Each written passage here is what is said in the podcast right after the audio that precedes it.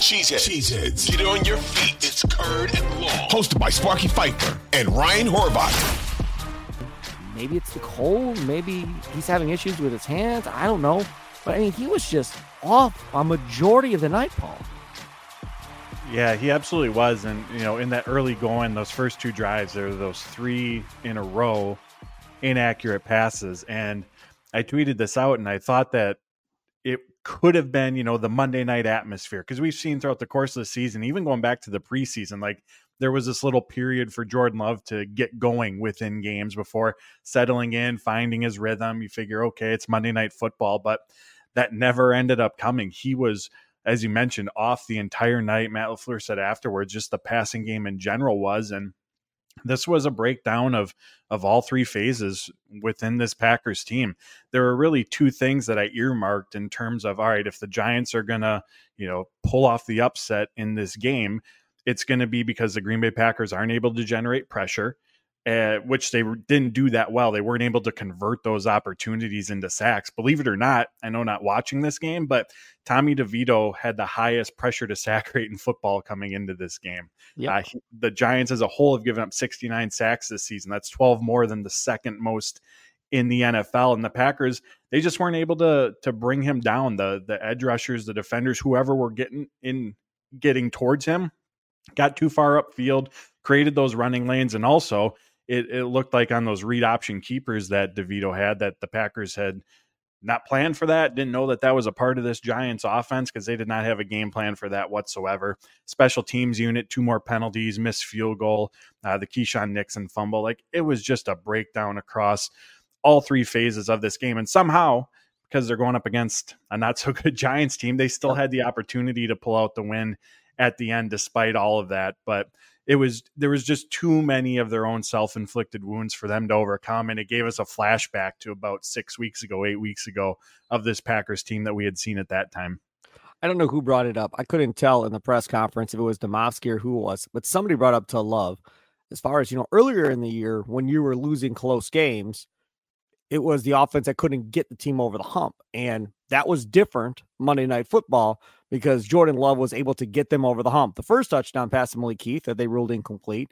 And then the second touchdown pass to Malik Heath, it was an unbelievable play. Like he mm-hmm. wasn't even in the end zone. And he just reached over as, as he caught that ball to give him the touchdown.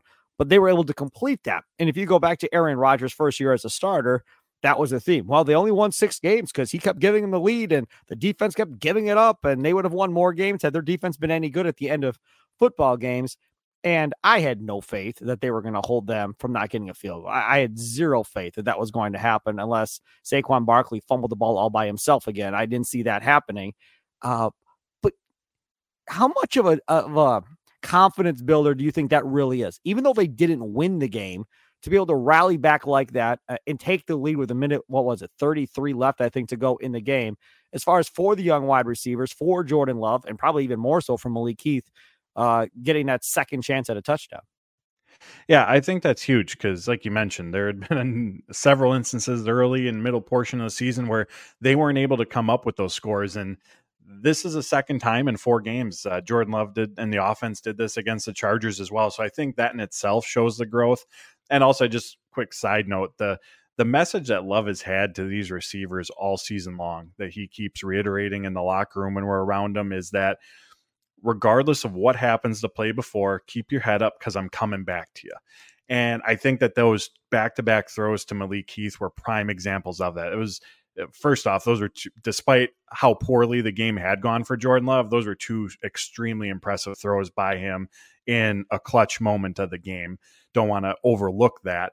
But Malik Heath, you know, it was a the defender came up from behind him, to break up the first pass. Love goes back to him the very next play. I just thought that that perfectly embodied, you know, everything that he's been talking about to these guys this season and the confidence that he's instilling in them. So I thought that that was great in terms of just the overall growth for this offense. And we can look at the defense obviously for their their breakdown on that final drive, the big uh, rushing plays to Tommy DeVito that they gave up in this game, but they're also part of the reason why the Packers even had this opportunity to come back to begin with. The the heads up play by Carrington Valentine and the defense to pick up that fumble and we'll give the referees a little credit for not blowing the play dead to at least give them the opportunity to run the ball back. Uh, the Jordan Love had the interception, the fumble. You know that the defense didn't allow any points off of those turnovers in the first half. The Giants started with the ball at the Packers 32 and didn't end up with any points. So I'm not sitting here saying all this to absolve the defense of their performance. They gave up another 200 yard rushing performance to an opponent. That's the fourth one this season. There are plenty of issues that need to be addressed on this unit. But my point being, it all goes back into that everything about this this this game for the Green Bay Packers in each phase went horribly wrong and there were some some aspects of it in each of the phases as well that went right and that gave the Packers the opportunity to be in the position that they were in to try to win the game at the end. Carlson misses that uh, first field goal. Uh, the second field goal that he hit got put in that situation because of a huge sack uh, against Jordan Love. Mm-hmm. And I couldn't help but smile when they show the replay and you watch Walker and Runyan get manhandled and both guys get run over as they come free to get Jordan Love. And both of those two guys have been A and B on my crap list all year long of guys I've had my fill of. Like I just have. And I know we've rotated guys at right guard, we've rotated guys at left tackle. And now here in the last couple of weeks, we've decided no, we're good. We're just going to leave these guys in there. So now we're playing them a little bit more. And then I have to hear LaFleur after the game yeah, you know, uh, yeah, we get we got we got beat a couple of times, but for the most part, I think our offensive line looked good. I'm telling you right now, Paul, if this team doesn't draft a tackle in the first round of this draft, I am going to lose my ever loving mind on somebody. I hope Gutekunst sees things differently than how LaFleur sees things with this offensive line because these two guys, I'm telling you, are killing me right now watching this week in and week out. And you could say, well, Rasheed Walker is better than he was at the beginning there. Well, I'd hope so because he played as effective at left as at left tackle as you would have played at left tackle earlier in the year. And I haven't even seen you play football before. It's horrible. So yeah. So maybe now we're at to the point of being maybe average, maybe. But again, in, in those big moments, my God, man, it just drives me nuts. Yeah, and if if you know for the for the betting man out there, my money is on offensive tackle in the first round right now too. Just given the the need that they have, and then it's supposed to be a loaded draft class at that position yeah. for the Packers as well. So good news there.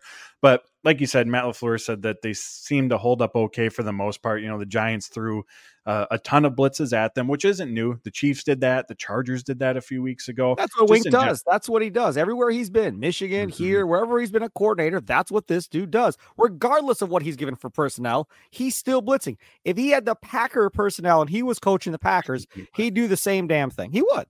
Mm-hmm.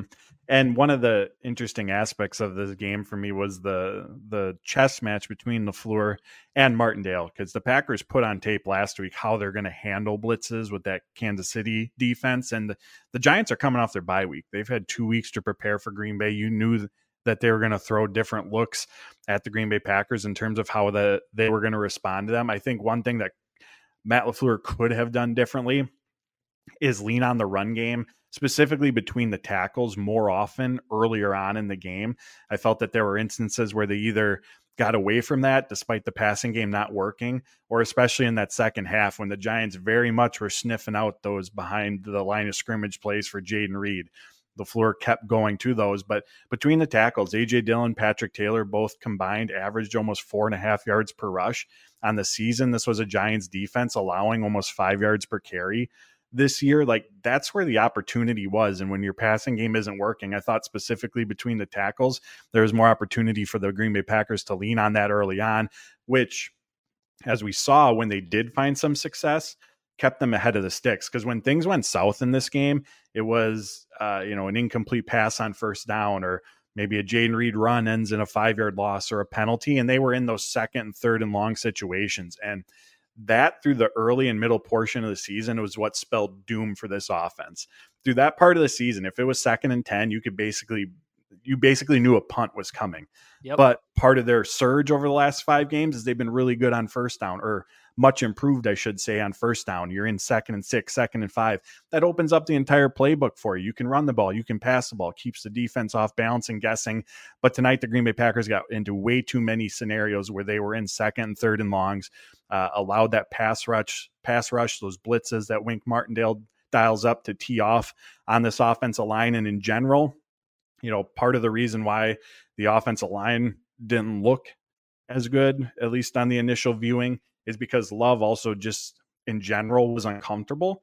And that showed when the pressure was around him. Like it's not as if against Kansas City, the offensive line wasn't allowing pressure. Correct. Love just hung in there, was confident, uh, was comfortable within that chaos around him in that game. But from the start of the game, that that element wasn't there for him. So I think the pressure that did get to him, or as the pocket did start to collapse, it was magnified because that that feeling, that confidence, whatever word we want to use, wasn't there to begin with.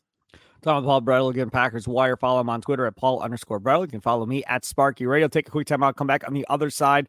And I want to talk about uh, a play call or a variety of play calls that I want Matt LaFleur to get out of his playbook, burn. Like we'll have a party. I don't care. We'll have a party. We'll burn a certain set of play calls that he's running that is driving me and every other Packer fan nuts. That's next here on and Long.